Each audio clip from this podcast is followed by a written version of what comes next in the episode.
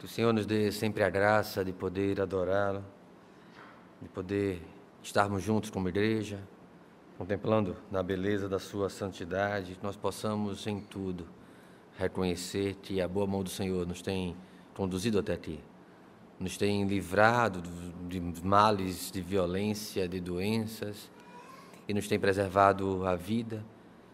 Nós temos motivos inúmeros de gratidão a Deus, de livramento, de cuidado do Senhor.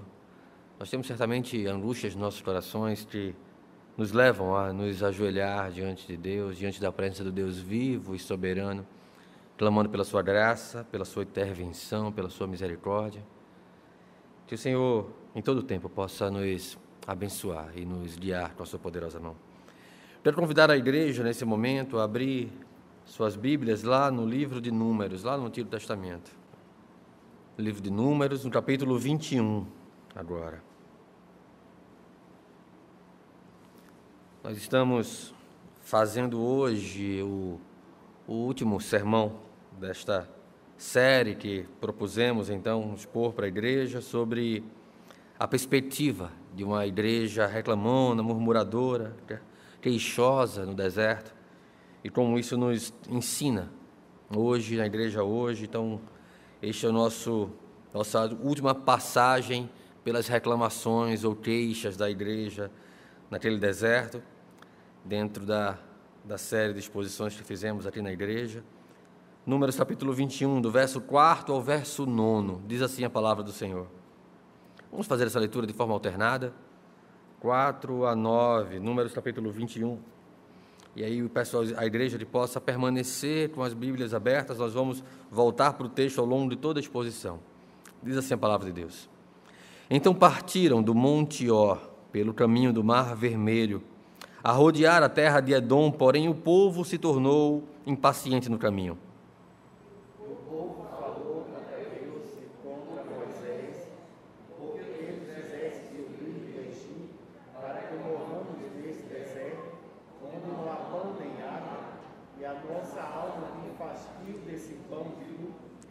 Então o Senhor mandou entre o povo serpentes abrasadoras que mordiam o povo, e morreram muitos do povo de Israel.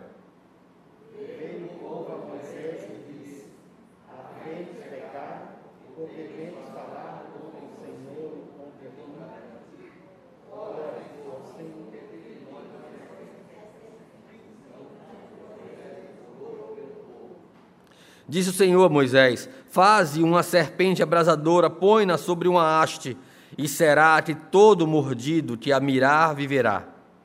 Fez Moisés uma serpente de bronze e a pôs sobre uma haste, sendo alguém mordido por alguma serpente, se olhava para o bronze, sarava. Até aqui. Nós vamos orar nesse momento, nós não vamos ter, hoje, como não temos tido ao longo de janeiro, a divisão com as crianças, as crianças permanecem no templo. É, nós vamos orar nesse momento, então nós vamos é, falar um pouco sobre o texto que nós lemos, expor a palavra do Senhor, que nós possamos recebê-la como palavra de Deus, que nós possamos é, atentar para aquilo que ela nos ensina e ao final do sermão que nós possamos questionar na nossa vida o que nós precisamos mudar para nos adequar, para nos adaptar para, nos ser, para sermos moldados por esta palavra. Fechemos nossos olhos. Pai eterno, todo-poderoso Deus, Tu és o Deus soberano que conduz a igreja em meio a todas as suas provações, as suas adversidades. Tu és o Deus que tem cuidado das nossas necessidades. Tu és o Deus provedor. Tu és o Deus que nos tem livrado do mal, da violência. Tu és o Deus que nos tem sarado as feridas, que nos tem curado a alma. Tu és o Senhor das nossas vidas, Pai, nós não somos nada sem Ti. Agora, Deus, diante da Tua palavra, nós te clamamos como igreja, que o meditar do nosso coração seja agradável na Tua presença. Que o Teu Espírito possa aplicar aos nossos corações a Tua mensagem, a Tua palavra que nós possamos recebê-la como boca do Senhor, como palavra de Deus para nós, para que as nossas vidas venham a ser moldadas por ela. Assim nós te clamamos em nome de Jesus. Amém. Amém. Como fizemos no domingo passado, eu queria desafiar as crianças que aqui vão estar conosco no templo, que elas se puderem, tiverem recursos aí com seus pais, que possam fazer um desenho sobre aquilo que nós vamos falar aqui. E também as, as crianças estiverem acompanhando a gente é, no culto, sendo conduzido em casa, através da, da transmissão que aqui está sendo feita, que elas possam também ser desafiadas a fazer um desenho com três elementos, tá? Eu queria que vocês pudessem fazer assim, todos os pequeninos. Que pudesse, no primeiro desenho, do lado esquerdo, desenhar um alguém, uma pessoa, um homem, uma mulher, uma criança, um adulto, uma pessoa mordida por uma serpente, mordida por uma cobra. No meio, uma cruz. E do lado, um coração. E no final da mensagem, a gente vai explicar esse desenho à luz daquilo que nós vamos expor ao longo das Escrituras, ao longo da exposição das Escrituras. Então, nós vamos desenhar um homem mordido por uma cobra, uma cruz e um coração. Meus irmãos, quando nós pecamos, quando nós fazemos algo que não corresponde à palavra do Senhor, quando nós deixamos o nosso coração ser conduzido por aquilo que não é vontade revelada de Deus para nossas vidas, nós nos movemos no sentido contrário a Deus, não na direção do Senhor, não nos aproximamos do Senhor, mas nos afastamos do Deus vivo. Nos movemos no sentido contrário ao Senhor e na direção, então, de encontro com o inimigo das nossas almas. A impaciência, a ansiedade, a percepção de que o tempo de Deus não é o melhor, ou que o modo de Deus não é o melhor, aquilo que move o nosso coração a estar desgostoso, ou ansioso, ou impaciente, é o resultado muitas vezes de um coração ingrato, onde não reside, onde não é sustentado pelo contentamento. É o reflexo de uma alma que não está plenamente satisfeita no seu Deus que não está plenamente satisfeita ou contente no Deus Todo-Poderoso em nossas vidas. Então, a frustração com a nossa situação, a, o sentimento de expectativas não atendidas, elas vão refletir o quanto nós somos imaturos, ou o quanto nós não reconhecemos quem nós somos, quem Deus é e para onde nós vamos, para onde nós estamos sendo conduzidos. Por isso, nós olhamos à nossa volta e parece que não estamos onde deveríamos estar, não estamos onde nós gostaríamos de estar, onde o nosso coração desejava estar. E isso nos tem atingido de modo a nos deixar impacientes no caminho. Isso é deixar de estar satisfeitos com Deus. Quando nós não estamos satisfeitos com Deus, nós pensamos que a nossa vida não está do jeito que nós merecemos que ela estivesse. Porque nós sempre achamos que nós merecemos mais ou algo melhor. Nós sempre achamos que nós fazemos demais, que nós nos dedicamos demais, que nós nos aprontamos demais e que nós nunca temos nada à nossa altura. Somos treinados a isso. Quando a verdade do Evangelho, quando o Evangelho, na verdade, ele é resumido em abnegação. Na verdade, de que o Senhor está sobre todas as coisas e não a minha vontade e o meu querer de que nós devemos e vivemos para servir aos outros com aquilo que temos recebido do Senhor. Não é assim que Paulo nos ensina: aquele que roubava, não roube mais, antes coloque algo bom no lugar, antes trabalhe em vez de roubar. Para que trabalhar? Para ter com que acudir ao necessitado. A filosofia dos nossos tempos diz: se ame. Mas a verdade bíblica diz: ame a Deus acima de todas as coisas. A filosofia do nosso tempo diz: enalteça o seu amor próprio. A palavra de Deus diz: ame o próximo. Se negue. Submeta a sua vontade à vontade do Senhor. Submeta a sua vontade àquilo que não vai defraudar o seu irmão, que não vai escandalizar ao seu irmão, que não vai fazer mal ao seu irmão. E muitas vezes vocês podem ter uma vontade genuína, uma vontade boa, a possibilidade de satisfazê-la, mas se isso não for trazer bênção na vida do nosso irmão, não for trazer bênção ao nosso relacionamento, e os casados sabem muito bem disso, nós abrimos mão dessa vontade, desse querer, desse desejo por amor do outro. É isso que a palavra de Deus nos instrui, nos ensina. Mas, geração após geração, e as gerações mais novas, então, têm sido constantemente inclinados e muitas vezes ensinados dentro de nossas próprias casas. E lares cristãos, muitas vezes, a viver uma vida de falso engano, uma vida onde é, eles passam a acreditar ou são estimulados a acreditar que são capazes de conquistar qualquer coisa. Que são capazes de ter tudo o que o coração deles desejar, desde que se esforcem, desde que sejam melhor. Desde que tenham o comportamento de fulano, de ciclano, que observem como se comporta os vencedores, os homens de sucesso, as pessoas de sucesso, segundo a cosmovisão de uma geração que não conhece o Senhor.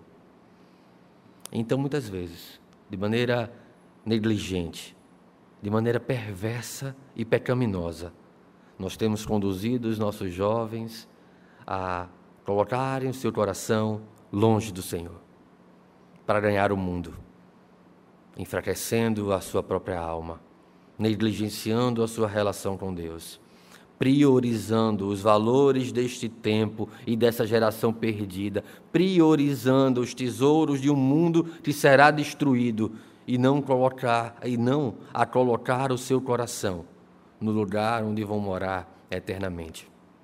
Essa talvez seja a única dicotomia que nós precisamos ter clara e consciente em nossas vidas é que este mundo será destruído e o mundo para o qual nós fomos e somos destinados é o mundo eterno, da glória eterna dos céus, onde os valores e os tesouros deste tempo não são compatíveis à conduta do reino de Deus. Então, nossos jovens são estimulados a pensar que são especiais, que são as melhores versões deles mesmos. Paul Harvey, um professor da Universidade de New Hampshire, ele, lá nos Estados Unidos, ele vai pesquisar sobre gerações, sobre as novas gerações. E a pesquisa que ele, ele, ele conclui, então, uma pesquisa sobre a atual nova geração, e ele vai dizer que a, essa nova geração ela tem expectativas fora da realidade, e uma grande resistência em aceitar críticas negativas, e uma visão inflada sobre si mesmo. Ele diz que isso é uma grande fonte de frustrações por expectativas não atendidas. As pessoas com forte senso de grandeza, vivem entristecidas e amarguradas e ansiosas pelo mundo.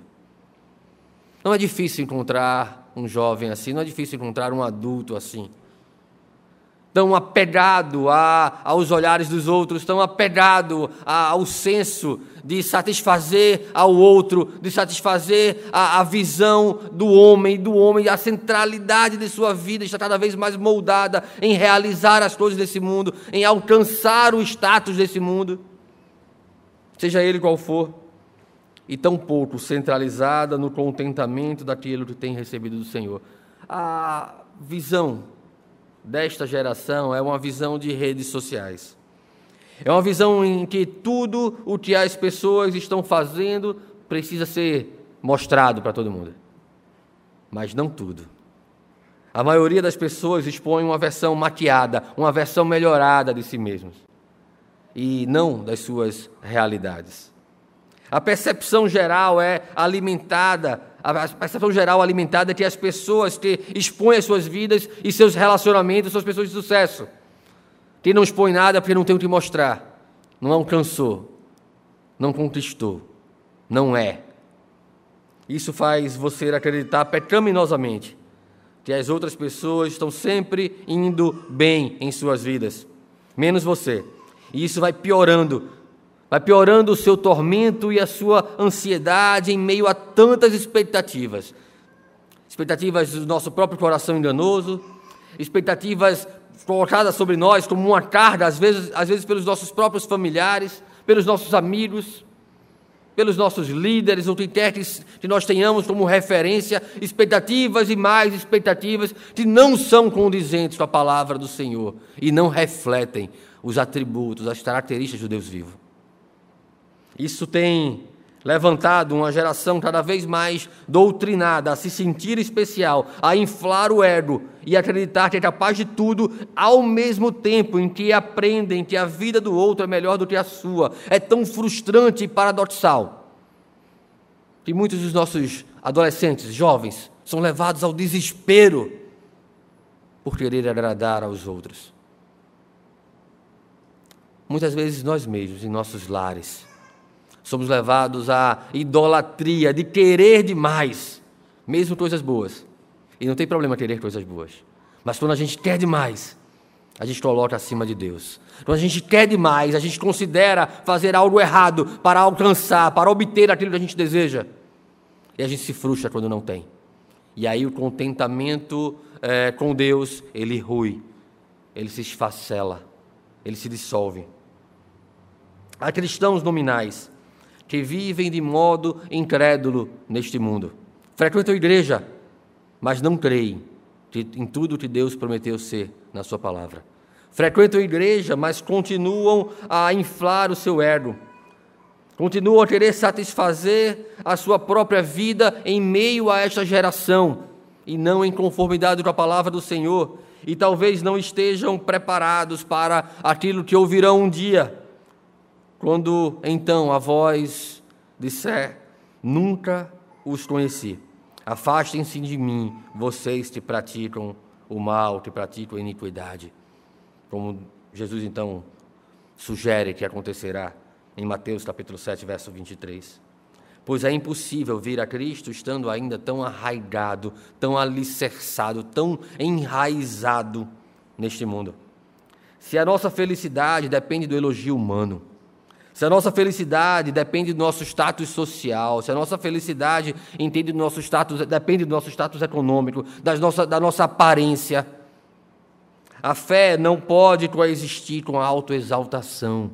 A fé não pode existir com as expectativas de um ego mal alimentado, mal nutrido. Isso coloca as pessoas em seus próprios desertos espirituais, atravessando sem a percepção de Deus carentes de tudo, necessitados de tudo. No deserto, o povo de Deus estava assim sendo humilhado. No deserto, o povo de Deus estava sendo provado, passando por situações difíceis e de necessidades e de total dependência. Este povo não sustentava o coração, não sustentava no coração a alegria do contentamento, antes reclamava o tempo inteiro, o tempo todo, queixando-se de sua situação, queixando-se do Senhor, queixando-se de sua liderança, o tempo todo reclamando contra Deus, porque consideravam depender de Deus pouco para as suas vidas. Talvez eles se achassem especiais demais. Ah, não, depender de Deus é muito pouco. Olha para as nações, olha para o Egito, as cebolas, os alhos, os pepinos. Talvez se achassem especiais, talvez eles não percebessem que estavam sendo treinados a viver pela fé e pela fé somente no Deus Todo-Poderoso, no Deus Criador. Mas talvez acreditassem que mereciam a terra prometida, pois à medida que o tempo passava, as reclamações aumentavam, à medida que o tempo passava, as queixas eram maiores. Como consequência de sua rebeldia, já estavam ali há quase 40 anos. Não sabiam eles, mas do texto que nós lemos, em Números 21, nós estamos agora passando pelo último ano, nós estamos agora caminhando para a terra prometida. O povo estava agora caminhando finalmente para a terra prometida, não mais aquela primeira geração, mas a segunda geração, criada no deserto, forjada no deserto, conduzida agora por Moisés até ali, em direção a, a, a, ao encontro com a terra que Deus havia prometido aos seus pais, quando os tirou do Egito. Eles deixavam o Monte Ó para finalmente dirigir-se à terra prometida. O deserto estava finalmente acabando, mas o povo estava impaciente. No fim do capítulo 20, logo após a narrativa da resistência de Edom, do povo de Edom contra Israel, não deixando que Israel passasse pela sua terra, nós temos a peregrinação do povo até o Monte Ó. Lá, Arão então é morto. Lembremos que dos irmãos de Moisés, Miriam já havia morrido e agora Arão também é morto e substituído por seu filho Eleazar. Diz lá o texto em Números 20, versos 23 a 29. disse o Senhor a Moisés e a Arão no Monte Ó, nos confins da terra de Edom: Arão será recolhido a seu povo, porque não entrará na terra que dei aos filhos de Israel, pois fostes rebeldes à minha palavra nas águas de Meribá. Toma Arão e, a, e Eleazar, seu filho, e faze-o subir ao monte Ó. Depois despe Arão das suas vestes e veste com elas a Eleazar, seu filho, porque Arão será recolhido a seu povo e aí morrerá. Fez Moisés como o Senhor lhe ordenara. Subiram ao monte Ó, perante os olhos de toda a congregação. Moisés, pois, despiu a Arão de suas vestes e vestiu com elas a Eleazar, seu filho. Morreu Arão ali, sobre o cimo do monte, e dali desceram Moisés e Eleazar. Vendo, pois, toda a congregação que Arão era morto, choraram por Arão trinta eh, dias, isto é, toda a casa de Israel. Notemos agora a condução da narrativa. O povo estava em Cádiz, na mensagem que nós expusemos no domingo passado. O povo havia ali é, queixado-se contra, contra Moisés e contra Arão. Moisés e Arão haviam batido na rocha que Deus havia mandado falar com a rocha. E então, punidos de não entrar na terra prometida, primeiro Arão, agora aqui, é morto, e Moisés, mais adiante, também acontecerá é, de igual modo. Mas Arão agora está morto. O povo saiu ali de Cádiz, do deserto, está no Monte Ó, agora deve se dirigir é, em direção à planície para de fato ir na direção da terra prometida, efetivamente, depois de 40 anos naquele deserto. No Monte Ó, nos confins da terra de Edom, como a Bíblia narra aqui, as vestes sagradas é, trazidas lá em Êxodo, capítulo 39, depois vocês podem é, é, olhar, entender como eram aquelas vestes. Ela é tirada, ela é o, é, era o símbolo do sumo sacerdócio. Elas distinguiam Arão de todos os demais e agora Eleazar é escolhido por Deus como mediador, cujo ministério era ensinar que o Deus, o Deus daquele povo era o seu Senhor, era o seu santo, era o seu amigo todo-poderoso um Deus que andava no meio do seu povo, um Deus que conduzia o seu povo, que cuidava das suas necessidades, não diferente, para ser exato, exatamente igual ao Deus da igreja hoje. Um Deus que anda no meio do seu povo, um Deus que conduz o seu povo, um Deus que cuida das nossas necessidades, um Deus que trata das nossas feridas e tem cuidado de nós. Números, então, capítulo 21. Na primeira parte do verso 4, diz que então partiram do Monte Ó pelo caminho do Mar Vermelho a rodear a terra de Edom. Só para que você não se engane geograficamente, para que eles gostam de mapa, quando ele fala do Mar Vermelho aqui, não é aquele Mar Vermelho que Moisés havia atravessado quando saiu do Egito, não, tá? Aqui é outro Mar Vermelho, que na verdade é, é, é, é chamado de Mar Vermelho, mas é um mar onde cresce juntos, é o que a palavra que quer dizer é um, uma outra espécie de mar, de mar vermelho, vamos dizer assim. Mas, é, neste caso, a gente está falando do Golfo de, de Acaba, é uma outra região. É, em Deuteronômio, é, capítulo 2, verso 8, vai chamar esse caminho de o caminho de Arabá, referindo-se à planície que vai desde o Mar Salgado até o Golfo. Então, Israel foi nessa direção para não encontrar os edomitas. Os edomitas não deixaram que eles atravessassem a terra, então eles tiveram que contornar a terra de Edom para ir até a terra prometida, de modo que é, a promessa de Deus permanecia.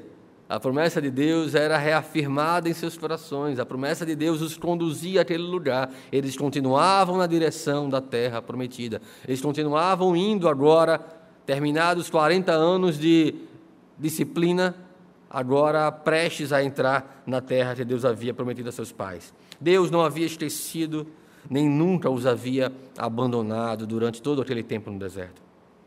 Eles agora partiriam do deserto de Cádiz até as planícies de Moabe para, finalmente, acabando os 40 anos de disciplina, entrar na terra. Eles deveriam ter aprendido durante todo esse tempo. Mas um povo reclamão, um povo queixoso, uma igreja que não faz outra coisa a não ser murmurar contra Deus e contra a sua situação. É impaciente é ansiosa. coloca o seu tempo como acima do tempo de Deus. Quer do seu jeito e não do modo do Senhor. Impacientes, nós nos opomos a Deus. Nós nos colocamos em oposição ao Senhor, contra Deus. Impaciência é uma forma de incredulidade. Quando eu me coloco, é, quando eu deixo o meu coração mergulhado na impaciência, eu estou deixando que o meu coração se alimente da incredulidade, se alimente de que é, do, do fato de esperar em Deus no lugar da obediência, onde Ele nos colocou, caminhar seguro no passo dele é menor do que fazer a minha vontade no meu tempo. E então eu me coloco contra Deus. Ao contrário da impaciência, a paciência é a atitude de alguém que é capaz de perseverar, de esperar, de resistir, sem queixas, sem murmurações. Como isso é difícil para a igreja. Como isso foi difícil para aquele povo naquele tempo, como isso muitas vezes é difícil em circunstâncias das nossas vidas. Como nós queremos. Como nós queremos demais, como nós desejamos, como nós inclinamos o nosso coração para aquilo que nós queremos, e ao ponto de estarmos impacientes. Se Deus não nos dar aquilo que nós queremos, impacientes se Deus não nos der no tempo que nós queremos, e então colocamos o nosso coração em oposição ao Senhor. A impaciência, ela nos leva à desobediência. Ela nos leva então a murmurar contra Deus. Volta os olhos para o verso 4 do capítulo 21 de Números. Vamos ler juntos as palavras do verso 4 do capítulo 21 de Números. Então partiram do Monte Or pelo caminho do Mar Vermelho, a rodear a terra de Edom, porém o povo se tornou impaciente no caminho. Uma coisa que nós sabemos, é pacífico sobre o nosso raso conhecimento do deserto. Talvez alguns tenham conhecimento um pouco mais profundo. O meu conhecimento do deserto ele é bem raso. Mas ele é suficiente para saber que no deserto falta água, que no deserto falta comida, que no deserto faz calor, muito calor e ao mesmo tempo muito frio à noite. O povo não desejava mais os tempos de dificuldade, o povo não tinha mais paciência para aquilo. O povo se tornou impaciente no caminho, a ponto de murmurar, de reclamar contra Deus. A impaciência é uma grande inimiga da obediência, pois ela nos conduz ao descontentamento, ela nos conduz às reclamações, ela nos afunda em nossas frustrações.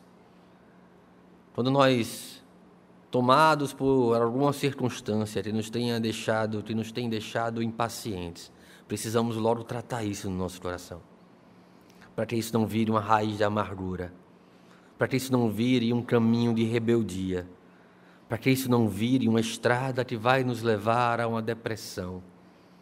Impaciência vai nos. Ela, ela é uma grande inimiga da nossa obediência, de, uma, de um coração conduzido pelo Senhor. As queixas de Israel naquele deserto, bem como as nossas queixas hoje, do mesmo modo, elas revelam as profundezas dos nossos pecados a raiz de idolatria dos nossos próprios corações, a nossa incredulidade e, consequentemente, a nossa desobediência. A desobediência, o pecado, quando nós fazemos aquilo que a palavra de Deus diz para nós não fazermos, é só o rótulo, é só o reflexo, é só o que é aparente, é a ponta do iceberg de todo, de tudo que eu alimentei no meu coração de toda idolatria a qual eu alimentei no meu coração, de todo desejo pecaminoso que eu não tirei do meu coração. E então ele se manifestou em pecado, em desobediência.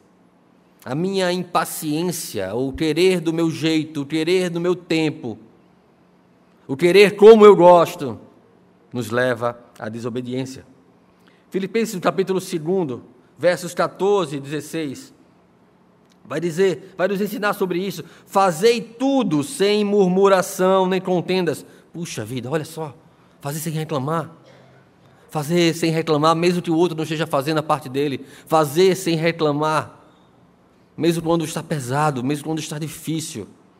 Fazei tudo sem murmurações nem contínuas, escreve Paulo aos Filipenses, para que vos torneis irrepreensíveis e sinceros, filhos de Deus, inculpáveis no meio de uma geração pervertida e corrupta, na qual resplandeceis como luzeiros no mundo, preservando a palavra da vida, para que no dia de Cristo eu me glorie de que não corri em vão, nem me esforcei inutilmente. Será que aquilo que nós temos feito, e eu falei na introdução desta exposição, que a palavra de Deus nos ensina diferente do mundo. O mundo vai dizer: ame-se, ame-se mais, ame-se mais ainda. E a palavra de Deus vai dizer: ame a Deus, ame ao próximo. Se negue. Sabe, quando nós nos negamos, quando nós fazemos isso, nós fazemos com o coração no Senhor, ou nós fazemos esperando que o outro faça também, e aí, se não fizer, eu vou murmurar, eu vou reclamar.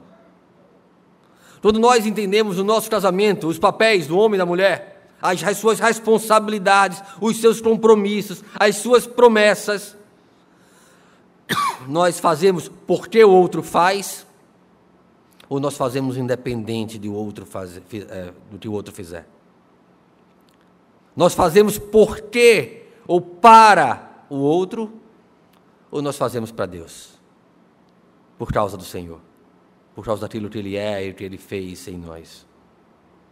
Se as nossas motivações não estiverem no lugar certo, a impaciência vai tomar o nosso coração.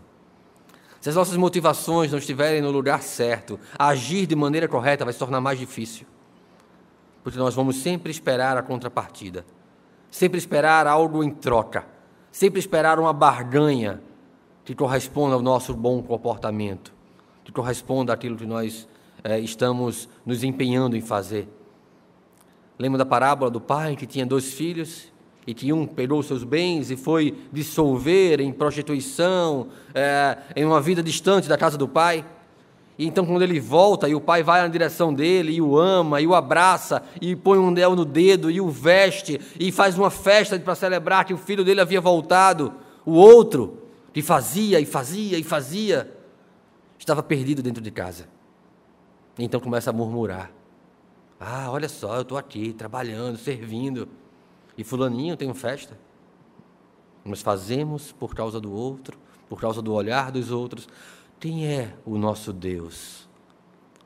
O nosso Deus é a vontade do outro, é o olhar do outro, é satisfazer ao outro, ou o nosso Deus é o Deus genuíno e verdadeiro que salvou as nossas vidas, a quem nós devemos satisfazer? Submisso a quem está a minha vontade. Então, as circunstâncias não são a causa do problema. Nosso coração enganoso faz isso. Ah, olha a circunstância. Ah, mas também. Ah, é, é, é frase clichê dentro de uma falsa, de um falso arrependimento. Ah, eu fiz isso, mas também não é a circunstância. As circunstâncias não são a causa do problema. O problema nunca foi o deserto. O problema daquele povo nunca foi as provações e privações do deserto. O problema nunca esteve nas circunstâncias ou nos momentos difíceis que nós passamos em nossas vidas. O problema não são os contextos, mas o coração. Que esses contextos fazem com que o problema venha à tona. As coisas não reveladas no nosso coração. Então, quando passamos por situações difíceis, então, quando somos tentados, então, quando somos provocados, nós manifestamos o problema do nosso coração, o problema da nossa alma, do nosso orgulho ferido, do nosso ego inflado e expectativas não satisfeitas. A impaciência é um problema do coração. O descontentamento é uma doença da alma e que só pode ser tratada à luz das Escrituras. Só pode ser tratada se confrontado, se iluminado, se testado e provado e disciplinado pelas Escrituras. De outro modo, vamos continuar a conduzir o nosso coração segundo os nossos quereres, querendo impor os nossos quereres acima da vontade de Deus e do querer de Deus para nós. A impaciência nos leva então a desprezar as providências de Deus. Se antes Nós havíamos falado sobre eh, a condução pela impaciência, a desobediência. Agora nós somos conduzidos pela impaciência a desprezar a providência de Deus, as bênçãos do Senhor, a graça de Deus. Diz o verso 5 do texto do capítulo 21 de Números: E o povo falou contra Deus e contra Moisés: Por que nos fizeste subir do Egito? Para que morramos nesse deserto, onde não há pão e nem água? E a nossa alma tem fastio deste pão vil. O que o povo de Deus, o que a igreja no deserto está chamando de pão vil, é o maná da providência que os sustentou. É o cuidado milagroso de Deus que fez com que aquele, aquele maná caísse com o orvalho e sustentasse os milhares de seu povo no deserto. Aqui ele é chamado de pão vil. Deus sempre se relaciona com o seu povo de uma maneira protetora. Ele nutre o seu povo. Ele o guia continuamente. Você pode experimentar isso, se você pensar sobre a sua vida, o quanto que Deus o protege, o quanto que Deus o nutre, o alimenta na sua palavra, o quanto que Deus o guia continuamente, incomodando o seu coração quando você quer fazer a sua vontade, mostrando eh, o, seu, o caminho do Senhor, quando você, na verdade, quer, criar, quer trilhar um outro caminho. O Deus que nos deu vida é o mesmo que nos preservará todos os dias de nossas vidas, que providencialmente nos sustentará e que eternamente nos governará como Senhor das nossas vidas. Hebreus capítulo 3, verso 12, diz assim: Tende cuidado, irmãos, jamais aconteça ver é, em qualquer, em qualquer de vós, perverso coração de incredulidade, que vos afaste do Deus vivo. O que o autor de Hebreus está dizendo é que um coração tomado pela incredulidade é um coração distante do Deus vivo. Se a impaciência é incredulidade, se a impaciência é não confiar no tempo de Deus, no modo de Deus, a impaciência nos afasta do Deus vivo. Ela nos leva a desobedecer. Ela nos leva a considerar a providência de Deus algo desprezível. Como na frase do John Piper, que nós precisamos viver essa verdade todos os dias: Deus é mais glorificado em mim, quanto sou mais satisfeito nele. Quanto mais eu estou satisfeito em Deus, em outras palavras, mais Ele é glorificado na minha vida. Quanto mais há contentamento no meu coração, mais a alegria da salvação transborda na minha maneira de agir, de pensar, de me relacionar. O maná não era apenas um alimento, mas o meio pelo qual Deus sustentava o seu povo. A provisão para a salvação daquela nação que estava sendo formada, dada por Deus de maneira milagrosa. O propósito da peregrinação no deserto era humilhar aquele povo, para que aprendesse a viver na dependência do Senhor Muitas vezes nós somos conduzidos pra, por desertos, até que aprendamos e que não há outro jeito a não ser depender do Senhor, que não pode ser pela força do meu braço, que eu não conduzo ou não tenho é, condições de controlar nem mesmo a minha própria vida. Quem sabe aqui quantos anos, quantos dias, quantas semanas tem de vida pela frente? Se Deus não conduzir a nossa vida, e se nós não crermos na boa condução do Senhor, nós vamos andar impacientes e queixosos e reclamões o tempo todo diante do Senhor.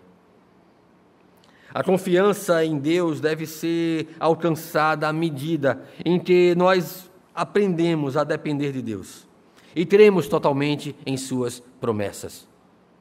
Deus prometeu que aquele que começou a obra em nós é fiel para completá-la. Deus prometeu que não nos desamparará que não nos deixará perdidos como ovelhas que não têm pastor.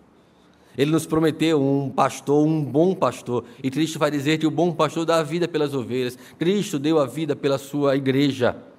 Deus nos, Deus nos amou a tal ponto que entregou o próprio Filho para que todo aquele que nele crê não pereça, mas tenha vida eterna.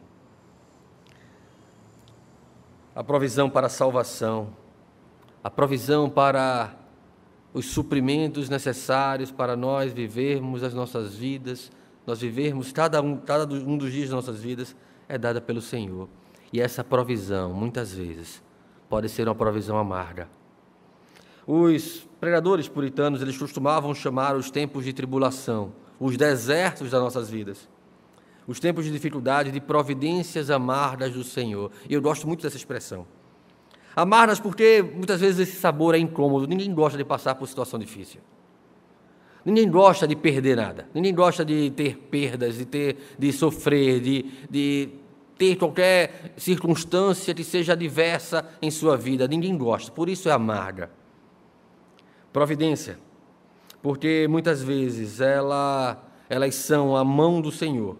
Os tempos difíceis precisam ser entendidos como a mão do Senhor, as duras experiências como instrumentos de Deus para quebrar as correntes que ainda possam nos prender a este mundo. Se nós temos nutrido correntes que nos mantenham presos, que mantenham o nosso coração agarrado a esse mundo. O Deus que nos ama as quebrará. E essa quebra às vezes é dolorida, porque envolve perder coisas nas quais nós temos aplicado o nosso coração, o nosso tempo, a nossa energia. E isso nos tem centrado no mundo. Deus vai dizer: Eu vou tirar isso para que você deseje o céu, para que você deseje mais é que esse mundo passe, para que você esteja logo na glória eterna dos céus. Mas o povo reclamão foi desobediente e desprezou a providência de Deus, de modo é, que ficaram expostos à sua severidade e à sua santa justiça. Versos 6 a 8 do capítulo 21 de Números vai dizer: Então o Senhor mandou entre o povo serpentes abrasadoras, que mordiam o povo e morreram muitos do povo de Israel. Veio o povo a Moisés e disse: Havemos pecado, porque temos falado contra o Senhor e contra ti. Ora ao Senhor que tire, as, que tire de nós as serpentes. Então Moisés orou pelo povo. Disse o Senhor a Moisés: Faze uma serpente abrasadora, põe-na sobre uma haste e será que todo mordido que a mirar viverá. Faze uma serpente abrasadora, algo à semelhança da justiça para com seus pecados. No hebraico não há um adjetivo aqui, na verdade o termo é, significa uma cobra venenosa. Todo mordido que a mirar viverá, diz a palavra de Deus.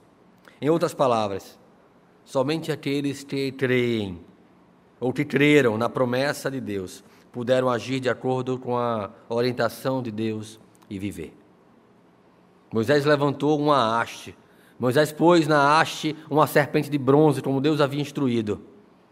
Quem creu que precisava olhar para a serpente para ser curado? Estes o foram e esses viveram.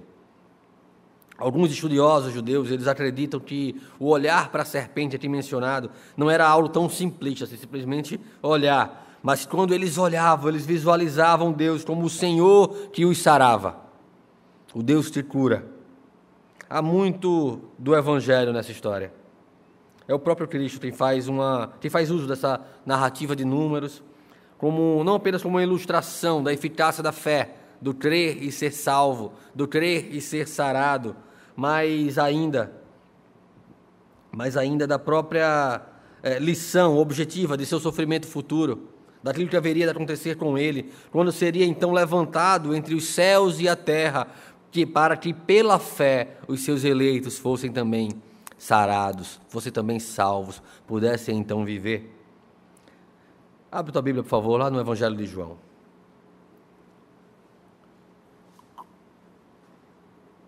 no capítulo 3. Às vezes a gente decora o verso 16, João 3,16, mas não entende exatamente de onde vem esse João 3,16, esse amor de Deus, esse, essa salvação pela fé. João 3, versos 14 a 16, diz assim a palavra do Senhor. E do modo por que Moisés levantou a serpente no deserto, assim importa, assim é necessário que o filho do homem seja levantado, para que todo que nele crê tenha vida eterna. Porque Deus amou o mundo de tal maneira que deu o seu Filho unigênito para que todo que nele crê não pereça, mas tenha a vida eterna. É, é, compreendam aqui a ênfase. E esse é um estilo escriturístico de João. Compreendam que ele reforça aqui o que conduz à vida eterna, a fé, o crer.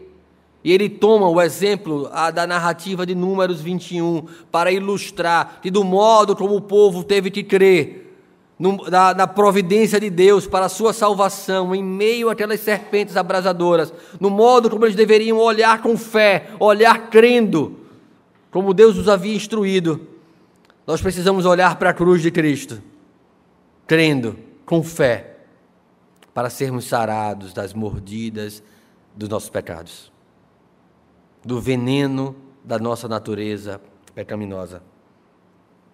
Os filhos de Israel estavam esgotados da longa marcha no deserto. Eles estavam cansados de rodear a terra de Edom e eles estavam fazendo isso já com descontentamento. Eles proferiram palavras contra o maná da providência. Nos nossos dias, muitos cristãos também estão abraçando o desprezo pela palavra da providência de Deus. Estão dando muito menos valor às Escrituras do que de fato elas merecem. Muitos cristãos dos nossos dias têm tratado a palavra de Deus como um pão vil, como algo menor, como algo supérfluo, como se ela não fosse totalmente necessária para as nossas vidas. Deuteronômio capítulo 8, verso 3 vai dizer: Ele te humilhou e te deixou ter fome, e te sustentou com o maná que tu não conhecias, nem teus pais conheciam, para te dar a entender que nem só de pão viverá o homem, mas de tudo que procede da boca do Senhor viverá o homem.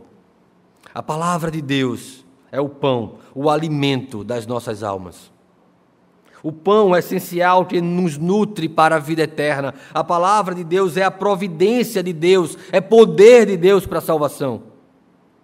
Nós não podemos tratar a palavra de Deus como algo vil, não podemos tratar a palavra de Deus como algo que nós sentamos aqui como telespectadores para assistir a um espetáculo dominical. Mas a palavra de Deus aberta e lida é a boca de Deus a falar com os nossos corações, para nos salvar ou para nos afundar no inferno por causa dos nossos pecados e da dureza do nosso coração. A palavra de Deus para nós é a providência, como foi o maná para aquele povo no deserto. E mesmo que alguns a desprezem como o pão vil, nós vemos o justo juízo de Deus sobre eles por causa das suas reclamações. Deus enviou serpentes abrasadoras, serpentes ardentes, Talvez essa expressão abrasadoras venha do fato pela velocidade como elas se movimentavam ou pela sua coloração avermelhada, mas Deus enviou ali no deserto serpentes ardentes, punindo a muitos de forma mortal. Mas em meio ao ardor das mordidas, da dor do pecado, Deus providenciou a cura, o remédio, o remédio e o alívio para a sua impaciência e para a sua salvação. Nós precisamos colocar o nosso coração impaciente diante do Senhor, diante do altar do Senhor, e sacrificá-lo, e mortificá-lo. Precisamos mortificar a nossa impaciência, mortificar a nossa ansiedade, mortificar o nosso querer demais, querer além do que Deus tem para nós não ter contentamento no Senhor. Temos que mortificar a nossa desobediência, o nosso desprezo pela provisão do Senhor.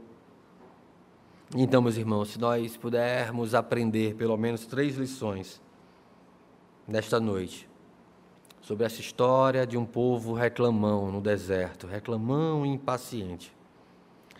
Primeiro, é que nós devemos considerar a impaciência como inimiga de Deus. E por isso nós precisamos eliminá-la, dando lugar à obediência. Tira a impaciência, coloca obediência no seu coração, contentamento no seu coração. Em segundo lugar, nós devemos ser agradecidos ao Senhor em todo o tempo, trazendo à memória aquilo que nos dá esperança e mantendo firme a nossa confiança em Suas promessas. Nós temos nos Salmos profundas lições de oração, em especial no Salmo 143. Eu, eu gosto de me colocar na situação do salmista, um salmista é, perdido, um salmista angustiado, um salmista que trata a si mesmo como alguém que já morreu há muito tempo, sem esperança, e então ele vai dizer ali no meio do salmo, que ele traz a memória, ele lembra dos feitos do Senhor, e então ele se coloca em adoração ao Senhor, pedindo que o Senhor o ensine, que o Senhor o livre, que o Senhor o vivifique. Assim é, como, é o que nós devemos fazer com o nosso coração. Devemos ser agradecidos ao Senhor em todo o tempo, trazendo à memória os grandes feitos do Senhor, trazendo à memória o que nos dá esperança e mantendo firme a nossa confiança em Suas promessas. Em terceiro lugar, em vez de murmurar, em vez de reclamar, nós devemos colocar os nossos olhos fitos em Cristo. Olhem para Cristo, porque somente nele a nossa esperança nunca será abalada. Somente Cristo é capaz de nos pôr em terreno firme. Somente em Cristo nós vamos poder edificar a nossa casa sobre a rocha.